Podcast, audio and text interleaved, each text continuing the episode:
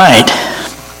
So you can see in there, the book of Acts is all about the movement of God uh, and the people of God and the church in the first century. And if you have your Bibles, I encourage you to open up to the book of Acts.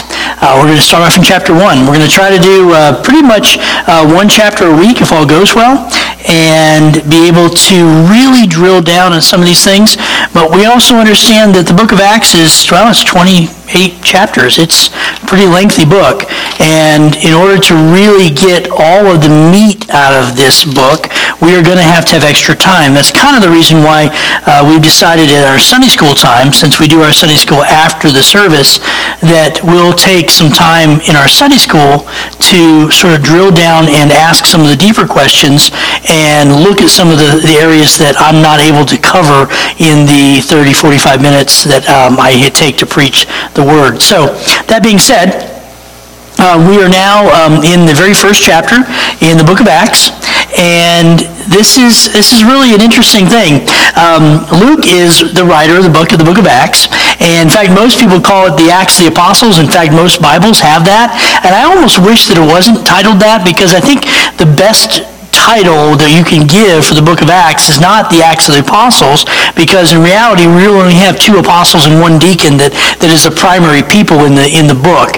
Um, you know, we've got Peter, we've got Paul, and then we've got uh, Philip and a little bit of Stephen. You know, so these are the main people in the book. It's not really all the apostles; it's just those two guys. I think a better title of this would be the Acts of the Holy Spirit um, and the creation of the of the of the church.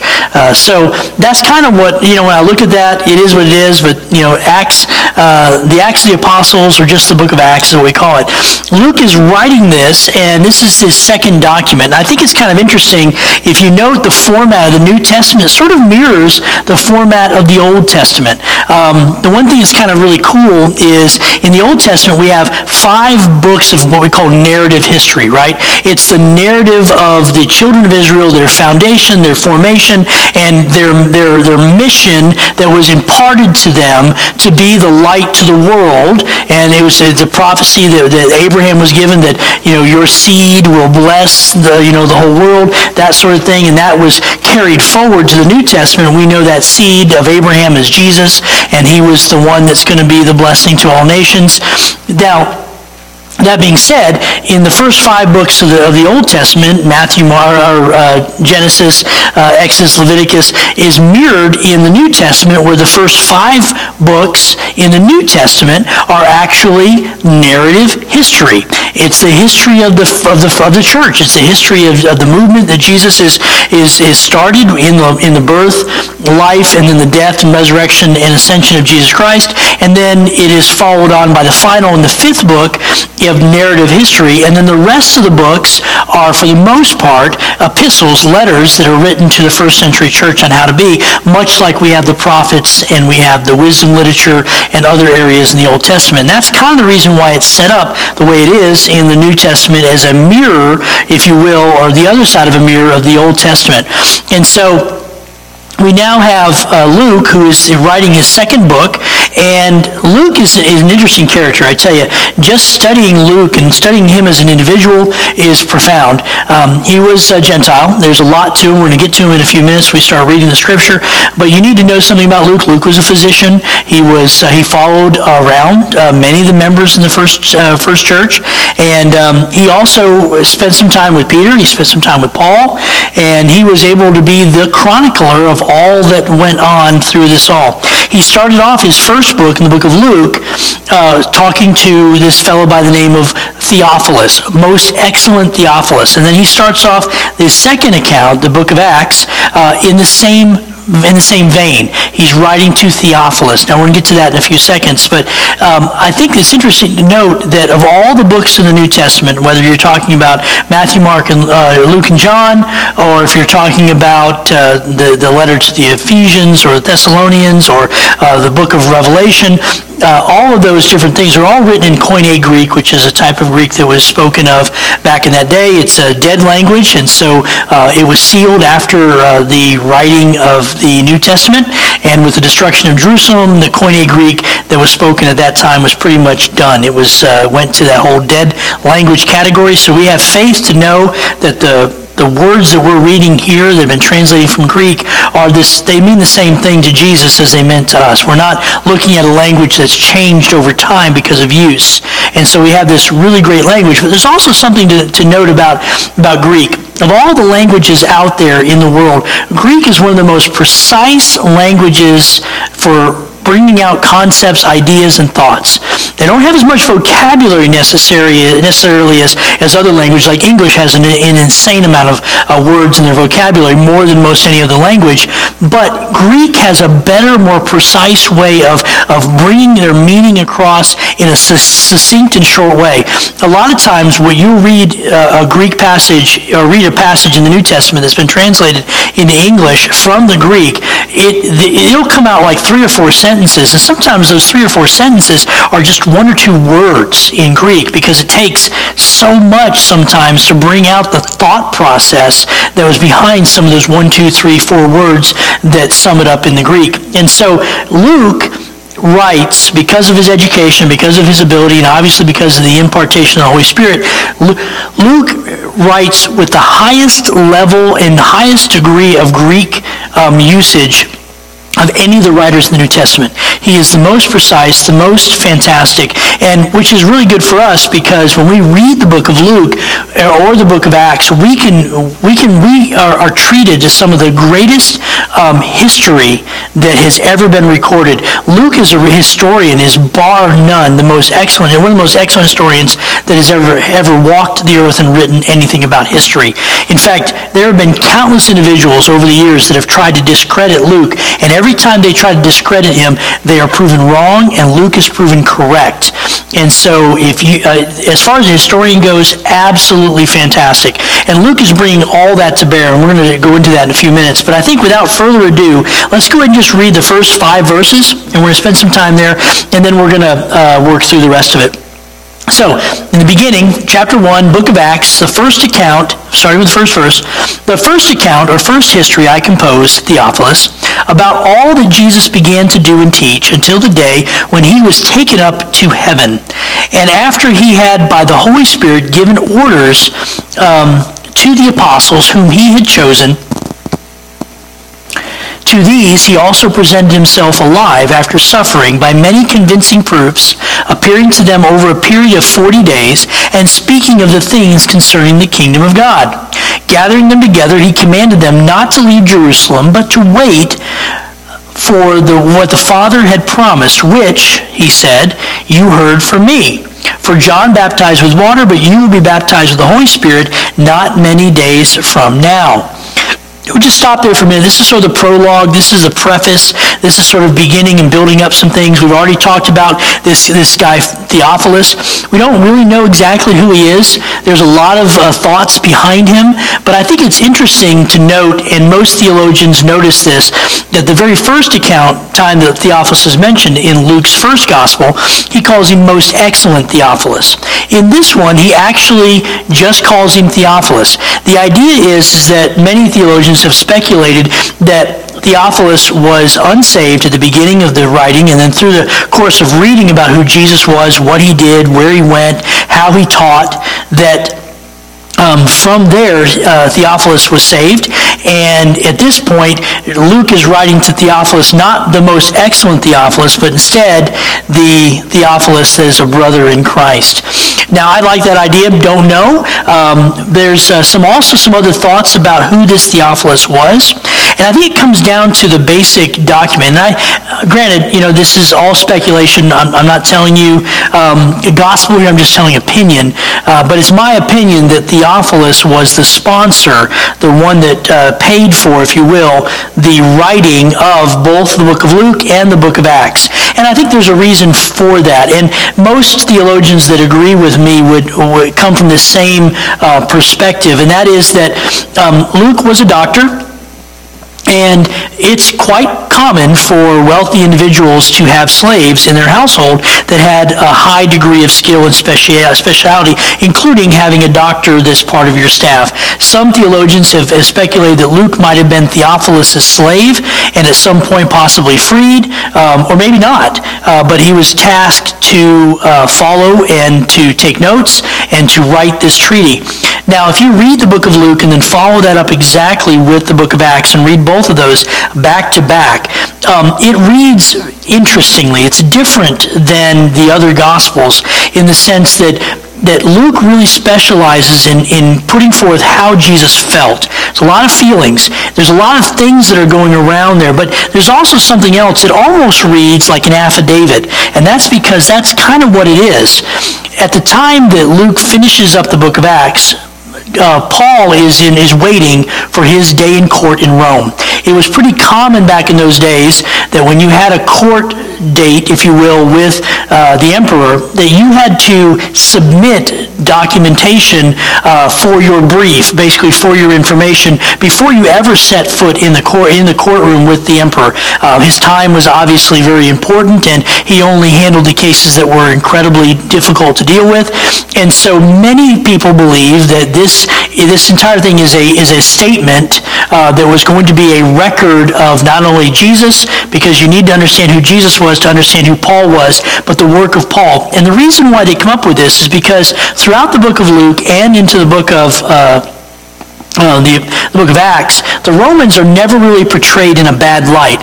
In fact, the only ones that are really portrayed in a bad light are the Jews, and they're always mentioned as causing trouble. And there's this distinction between the Roman, the Jews, and the early Christian church, the followers of Christ. And so, because you have all those things, you kind of get the idea that this is a document that was sponsored. Uh, and, of course, it comes back to how Luke wrote. Luke wrote as a Gentile, primarily to people that are Gentiles as well, and he's writing about primarily the humanity of Jesus. Now, that's different than what Mark or Matthew wrote. Matthew wrote his Gospels all about what Jesus said. Uh, Mark was all about what Jesus did. Uh, John is all about who Jesus really was, the Son of God, the Son of Man, the divinity of Christ. And so Luke, in Luke we get his humanity, how he felt, how he acted, um, how he treated individuals, the, the, the depth and breadth of the emotion that was contained in the ministry that Jesus was, uh, was going through. And so we see that in his Gospels, and then we come through this first account. And in the, in the beginning, he's sort of summing up the entire first book that he wrote. You know, uh, all that I wrote before you is what he began to do and teach. You see that there. And then it says that he um, uh, that he gave orders to the church, to the apostles, um, whom he had chosen. And we could go into great detail about apostles. In fact, we're going to talk a little bit about that a little bit later in this message, about what an apostle is. But it's obvious that we have uh, something really important here. We have the apostles whom he had chosen. That's going to be important. I would underline that because we're going to come back to that soon. And then we see that he presented himself uh, for forty days. Now we know in forty days in the Old Testament as well as in the New was pretty significant. It was a it was a it was a benchmark for time time management, if you will. Uh, forty days was a big thing. There was forty days, um, uh, there were just forty days all over the place, right? And so we see the forty days of fasting. Moses did it. Jesus did it.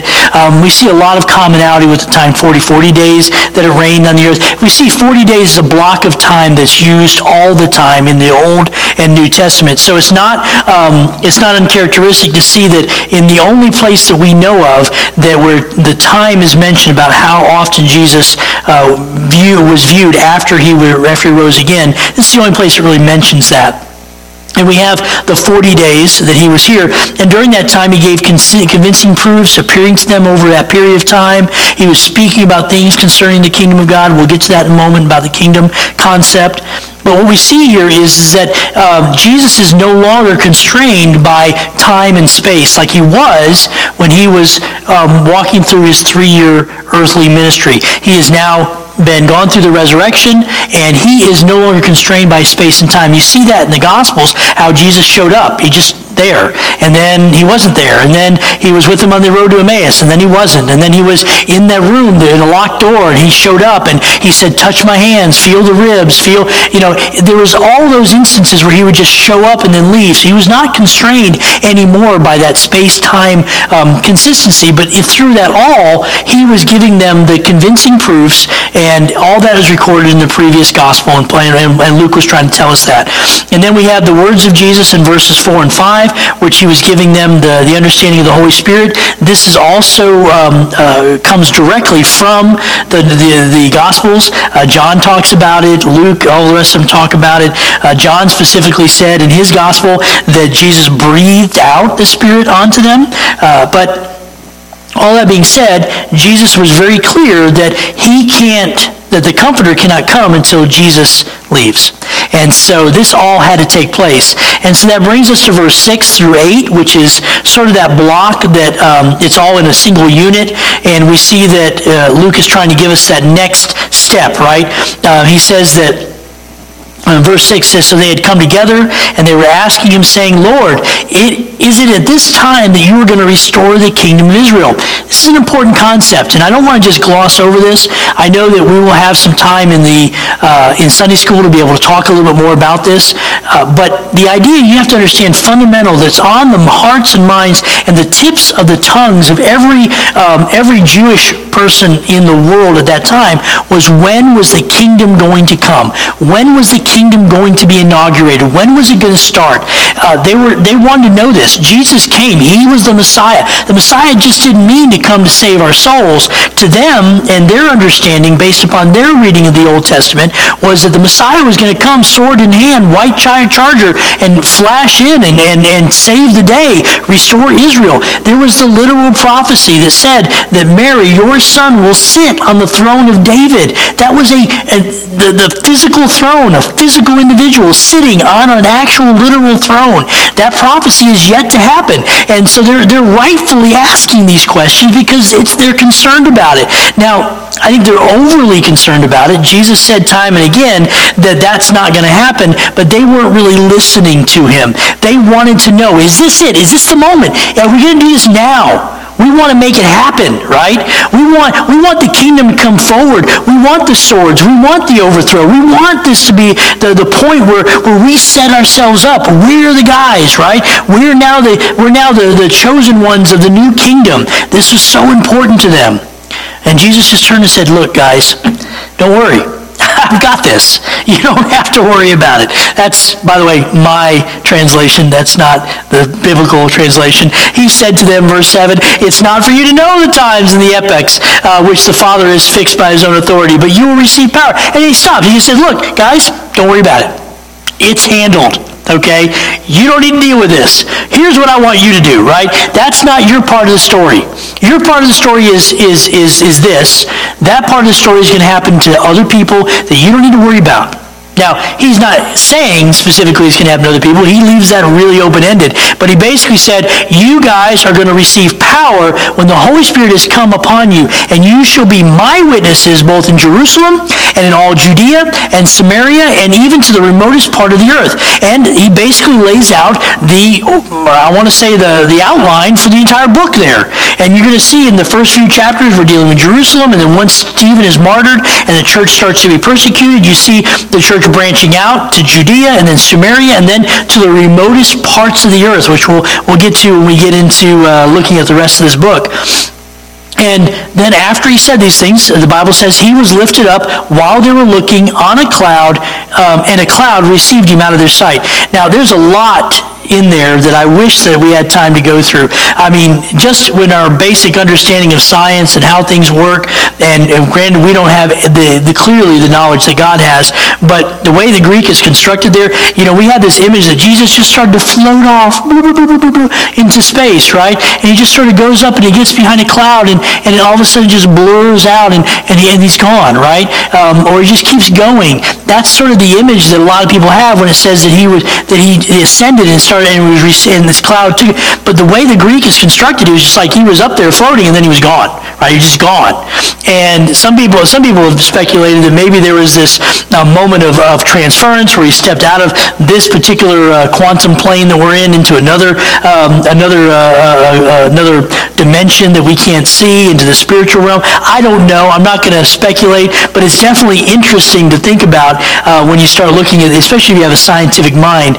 And while While they were gazing up there in the sky, two, behold, two men in white clothing were standing next to him. Now, I don't know about you guys, but I've always watched like videos and, and in my mind, and when I read this passage up to, well, you know, a few days ago when I was reading this again for the first time, that Um, I've always had this image that, that Jesus sort of floats up, and in the midst of it, you know, he like he like floats past these two angels that are sitting up there in a cloud watching this whole thing, and they're up there in the sky, and then Jesus just sort of keeps on going, and they're like, "Hey guys, right here, eyes on us. What are you doing sitting around watching Jesus? Get out of here. You've got work to do." You know, I just always assumed that the angels were up there, but that's not what Scripture says. Scripture is pretty clear. It says here that two men stood beside them. And then begs the question, well, these two men, these angelic presences, whoever they are, who are they? Why are they there? And the fact that they're standing right next to them, it's like they're all, all the apostles are like doing this number, looking for Jesus or looking at Jesus, and then the guys are like, hey, hey, we're right here. Pay attention to us. Why are you saying? Why are you staring off into space? Um, the same Jesus that left is going to come back, but you guys have work to do, so you better get to it. And that's basically what some some theologians have speculated, that these two men were actually Moses and Elijah, uh, the same ones that showed up uh, at the uh, Mount of Transfiguration. I don't know who these two these two fellows were, whether they were angels or whether they were um, uh, Moses and Elijah. It doesn't really matter uh, because God doesn't want us to know, because He didn't tell us. And so we have these two men in white clothing that stood there, and it says, "Men of Galilee, why are you standing there staring in the sky? Jesus, the same Jesus who was taken up from you into heaven will come just as you see. Watch him go um, into heaven." Basically, he's going to come back on that cloud, and we know that happens. And then they return to Jerusalem. So you get to verse twelve, and in verse twelve, um, uh, down to about verse fourteen, we get uh, sort of a, a description of what they're doing. So they come back out of the Mount of uh, Mount of Olives, and they come into this upper room, and they start gathering. And this is where it's kind of interesting. Luke gives pretty much the same uh, the same list of disciples that he gave earlier in his gospel. I think in, I think in Luke twenty-two, but don't quote me on that. Um, and so... Uh, Luke is giving us a, a list, you know, Peter and John, James and Andrew, uh, Philip and Thomas, Bartholomew, Matthew, uh, James the son of Alphaeus, Simon the Zealot, and Judas the son of James. And all these, and here's the most important thing, all these were with, and these all with one mind, were continually devoting themselves to prayer, along with the women and Mary, the mother of Jesus, and with his, Jesus' brothers. And so they're gathered together. We know there's it could be anywhere, almost about one hundred fifty people there. They're all in this upper room. They're gathered together. They were doing exactly what Jesus told them to do. They're praying. And how were they praying? This is where you get to that wonderful spot, right, in the New Testament. They are gathered together, and they are praying in one accord. In the New, in the in the King James Version, it says one accord. In the um, Uh, in the in the New American Standard, it says one mind. Uh, the word there in Greek is homothumadon, and it literally means of one unified mindset, right? They're praying in one unified mindset. How does that happen? How do we make that happen? Um, can we do that organically? Can we do that in our church? Can we do that in our professional life? How do we get to that point where we have complete unified consensus?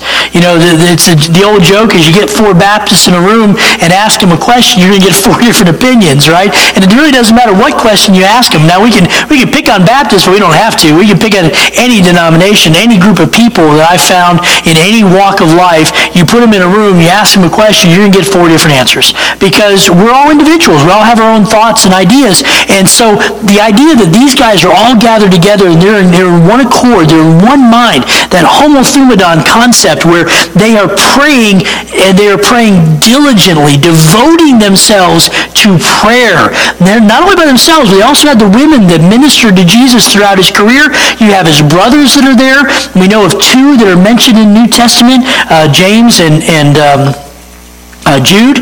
And so we have some ideas here. We know that uh, some of the people that are there, we don't know all the names of the individuals that are there.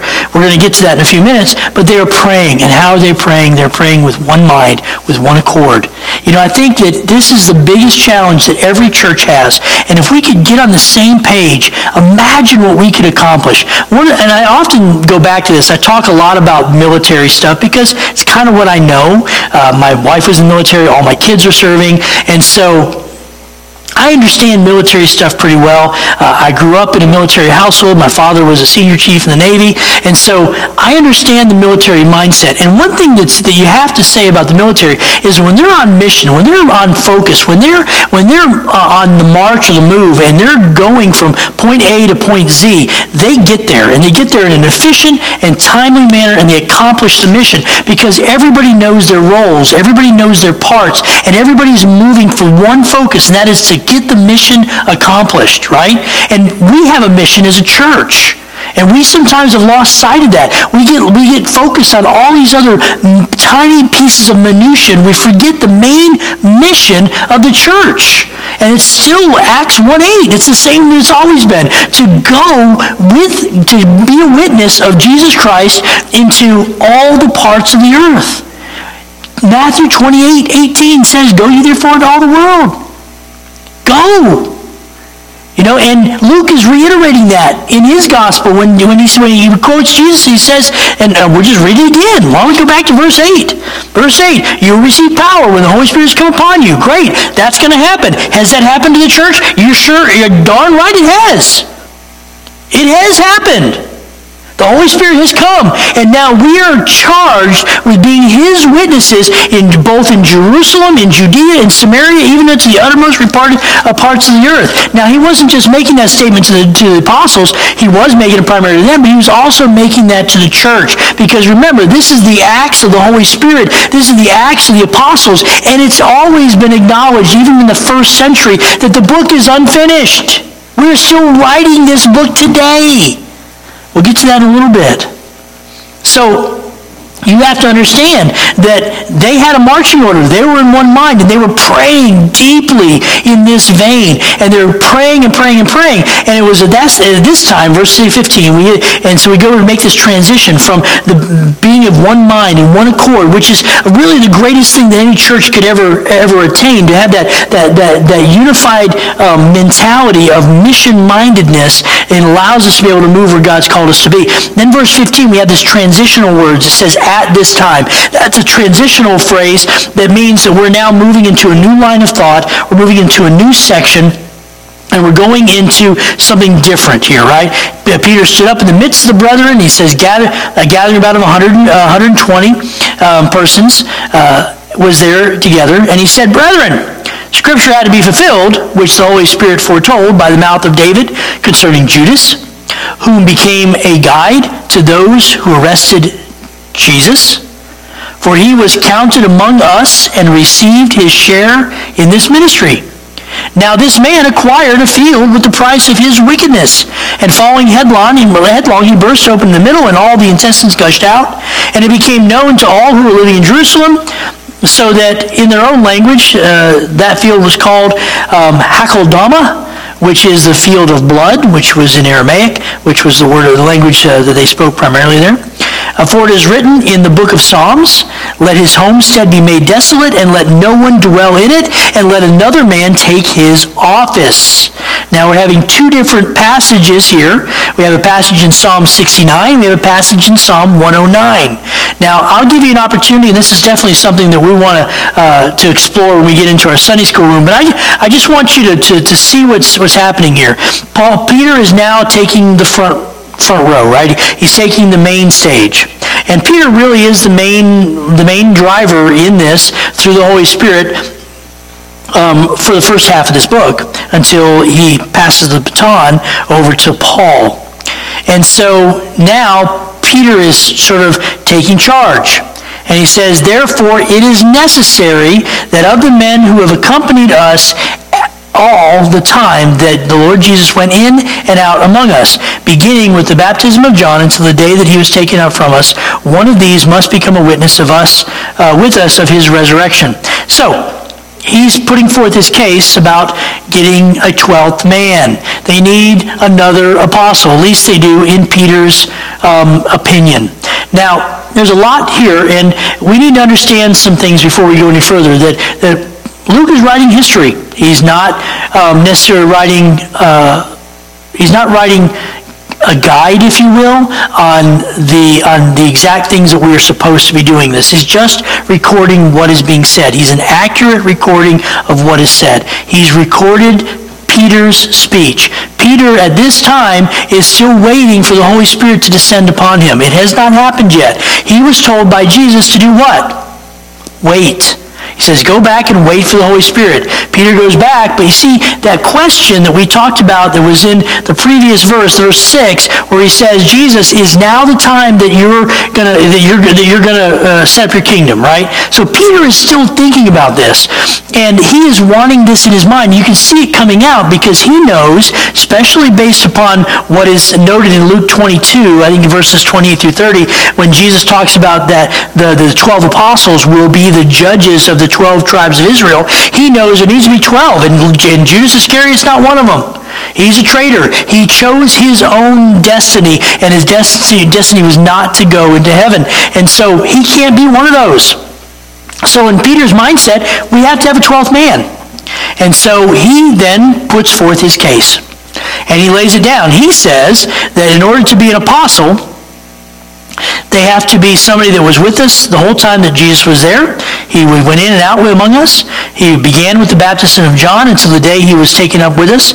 One of these must become a witness. So this is the qualifications that Peter is laying out for an apostle. Okay? And that list is going to be kind of narrow because obviously uh, this is an issue. Now, I'm kind of an advocate of Paul here. And you need to understand some things about this, and this is something that we're not going to be able to flesh out in a big message like this. You're going to have to do this when we go to Sunday school. But the question that comes back is, so who is really an apostle? You know, a lot of people say, well, there are twelve apostles, and then there's thirteen if you count Matthias, because that's who they elect in a moment.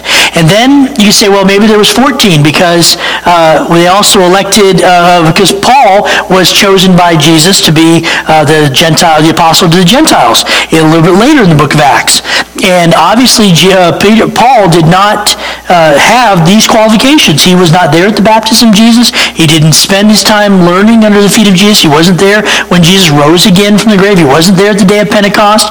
And so there was a lot of things that Paul was not a part of, but yet he was considered an apostle. I personally believe that Paul was the twelfth man. That's an opinion, and you don't have to share it. And we can have a good argument about this. But I'm telling you now that if you start doing a word study just in the New Testament about who actually was called an apostle, I've got a list of about twenty-eight people that were titled apostles.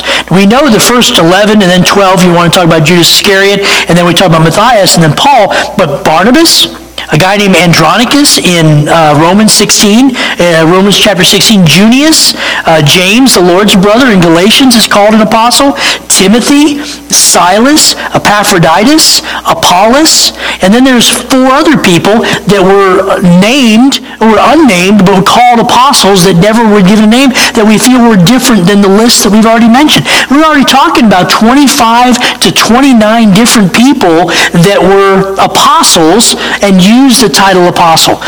I, I I struggle with this. I, I I struggle because I read and I hear Paul's words. You know, in fourteen epistles, nine of them, Paul defends his apostleship in the beginning.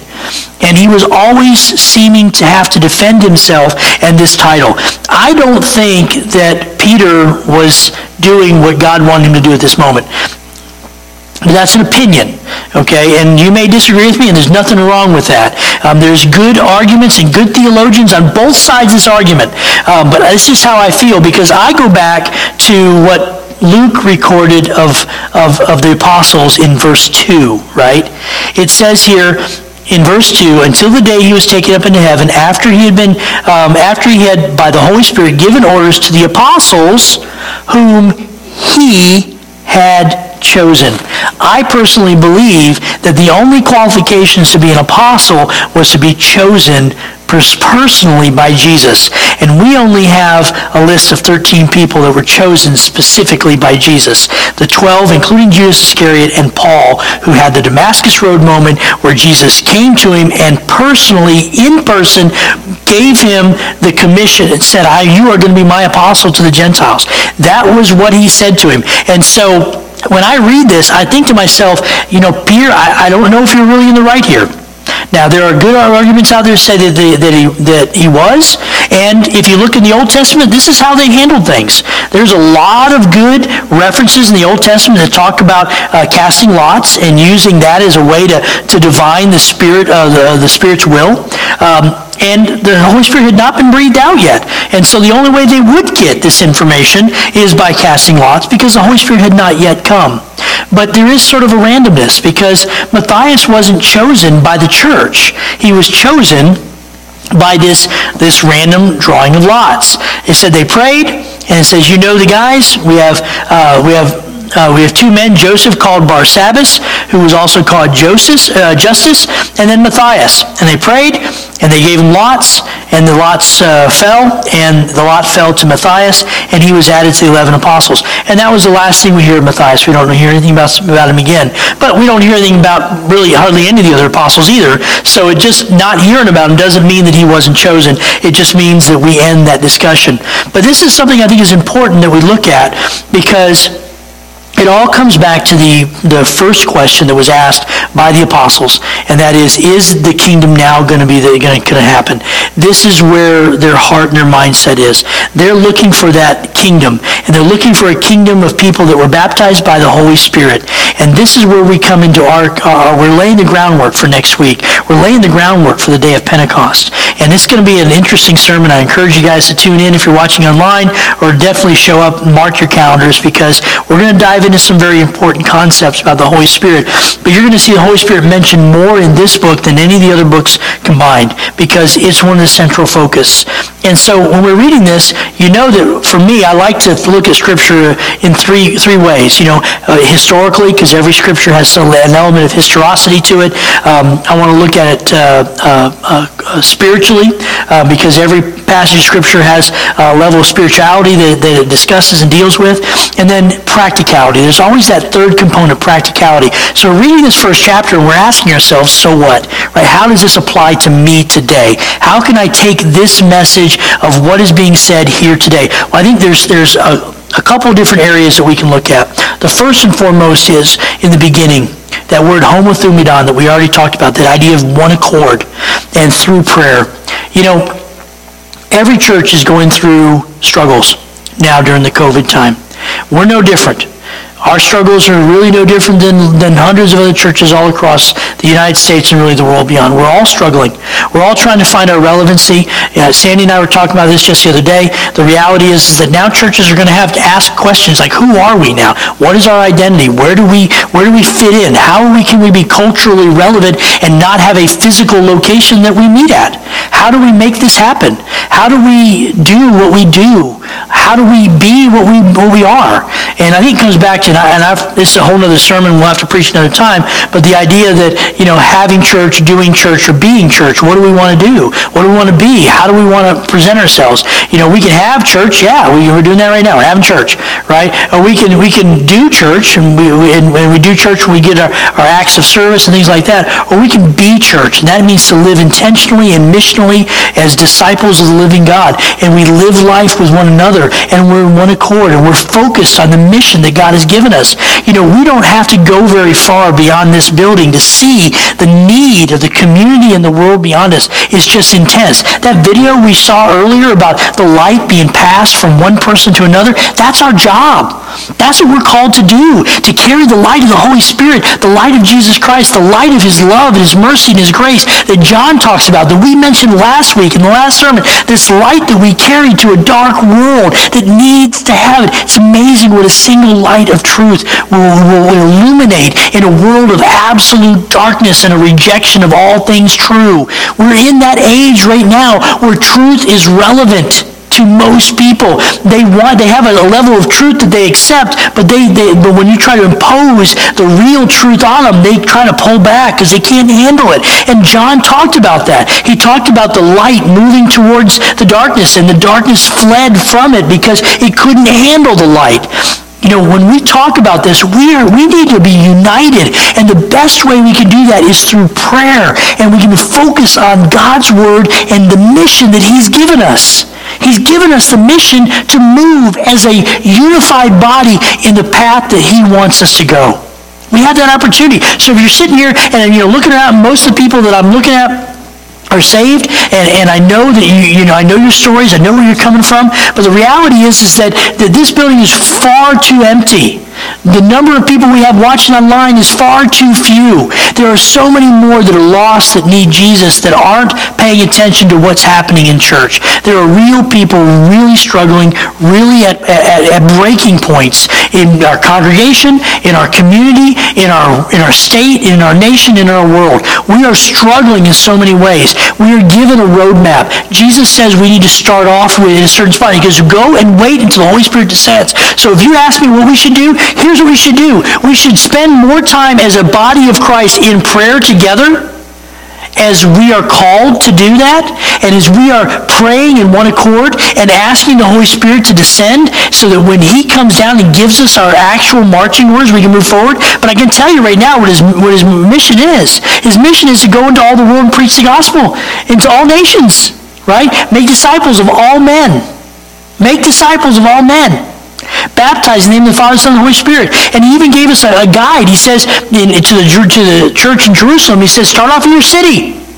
Now, you will notice that when He says this in Acts one eight, he, he, he says, there's some things here. He says, you should be my witnesses both in Jerusalem and all Judea and Samaria and even to the remotest parts of the earth. Now, a lot of people said, well, let's start off in Jerusalem and then we'll we'll progress out and go a little bigger, a little bigger. So we use that as a roadmap. We'll start off, like, say, here in Kenai, and then we'll go into Kenai and Kiski Sodatna, then we'll go the whole peninsula, then we'll go the whole state, and then we'll go to the whole nation, right? Uh, well, you can do that, but you'll notice that in most Bibles that are translated from the Greek, it says both in Jerusalem and in all Judea, and the word and, not or, not then, it's and Samaria, and even to the remotest parts of the earth. The and there means that we're supposed to be doing it all at the same time. That means as we are going about our day, as we are traveling, as we are moving, as we go from one place to the other, whether we're going from to work, to home, to vacation, wherever we are, we should be on mission all the time. This is where it is. And what is that mission? The mission is to preach the gospel, to make disciples, to train workers and individuals up in the way that they should be. We are to make disciples. You know, this is the hardest thing that every church everywhere need, has to do. I've never met any church, this one included, that has this one hundred percent perfect. There are some that are better than others, and, and obviously there are, there are some that, like ourselves, that we can learn a lot more, right? We can be better at this. We as a church in North America are, are not good at making disciples. We're good at getting people saved. We're good at people getting people baptized. We're good at people getting people basically indoctrinated to the milk stage of, of their ministry and their walk. But we are, we are not very good at transitioning people into meat. And this is the problem we have. We have so many people that are in churches now, including this one, all churches I've been a part of, that, that you ask them, where are you at in that whole scale? Are you, are you drinking milk or are you more in the meat, right? And, and the scripture talks about meat-eating Christians and milk-drinking Christians and the difference between the two. And most everybody says, well, because they want to be nice, but they really don't want to be milk-fed Christians because they know what that means. And so they say, well, I'm just, I'm just slightly over the edge. You know, I'm no longer on milk, but I'm just sort of beginning to dine on meat. And that's a polite way of saying that, that they're that they're that they're mature Christians. They're moving where they need to be, and they, they're doing it with level of humility, right? When everybody says that, but the reality is that most Christians are right here. They're just on the other side of the milk, right?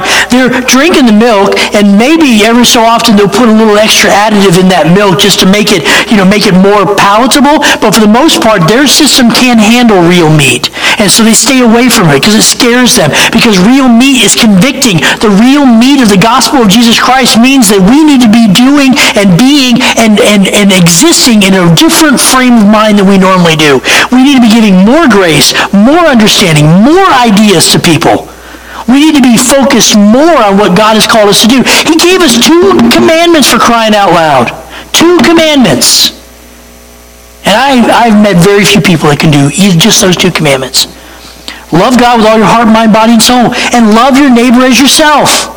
Paul goes into great detail about this. You know, if we just focus on that, loving our neighbors and loving God, you know, everything else in God's in the gospel of Jesus Christ, when we play out, you know, there's something attractional about a church that's on fire and in love with Jesus and loving on each other. Churches that are loving are growing. Churches that are not loving are not growing.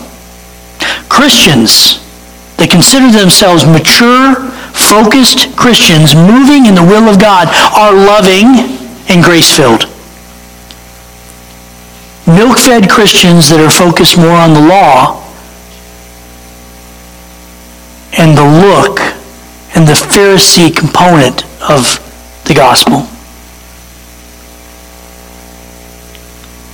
they're not filled with love. So you ask me, so what? You have it. Who do we want to be today? Do we want to be a sold-out, on-fire follower of the Lord Jesus Christ? Even though we may make mistakes, even though we may do things wrong, even though we may need that grace applied to us more liberally at times? Do we want to be in one accord? Do we want to see what it, what it really looks like to see a church that's on mission, on fire, and moving toward where God wants us? Or are we going to pull back because it's just too intense? We just can't handle that kind of fire. I don't know about you guys, but when I look at this and I start reading the gospel and I start hearing, I get convicted and I start thinking about chapter two and the tongues of fire, and I'm like, bring on the heat. Bring the heat. I need it.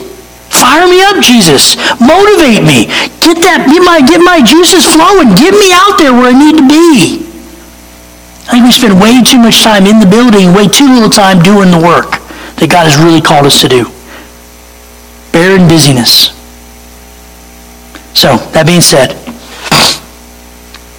if you're sitting here this morning online or in the building and you don't know Jesus Christ, your personal Savior, please, do not leave here today.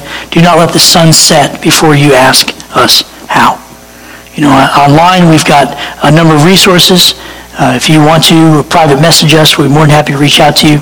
Um, if you're hurting, if you're lost, if you're lonely, if you need hope, I can put you in touch with a person that will give you I'll answer all those questions. His name is Jesus Christ. The Bible says today is the day of salvation. In a few moments, we're going to sing a final song, Just As I Am, or one of the final songs. And I encourage you, as we open up the altar, as we play this last song for you online, I encourage you to follow the Holy Spirit's urging. If you don't know him, send us a message.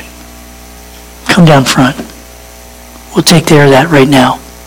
If you do, if you do know him, then we need to ask ourselves, are we really on fire?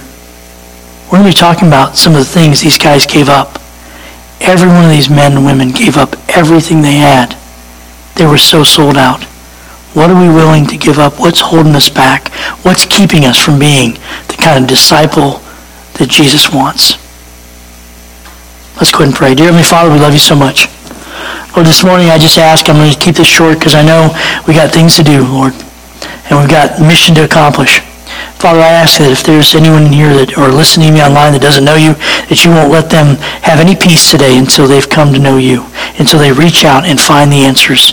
They find that hope. Father, for the rest of us that know you well, Lord, I just ask you to bring the fire.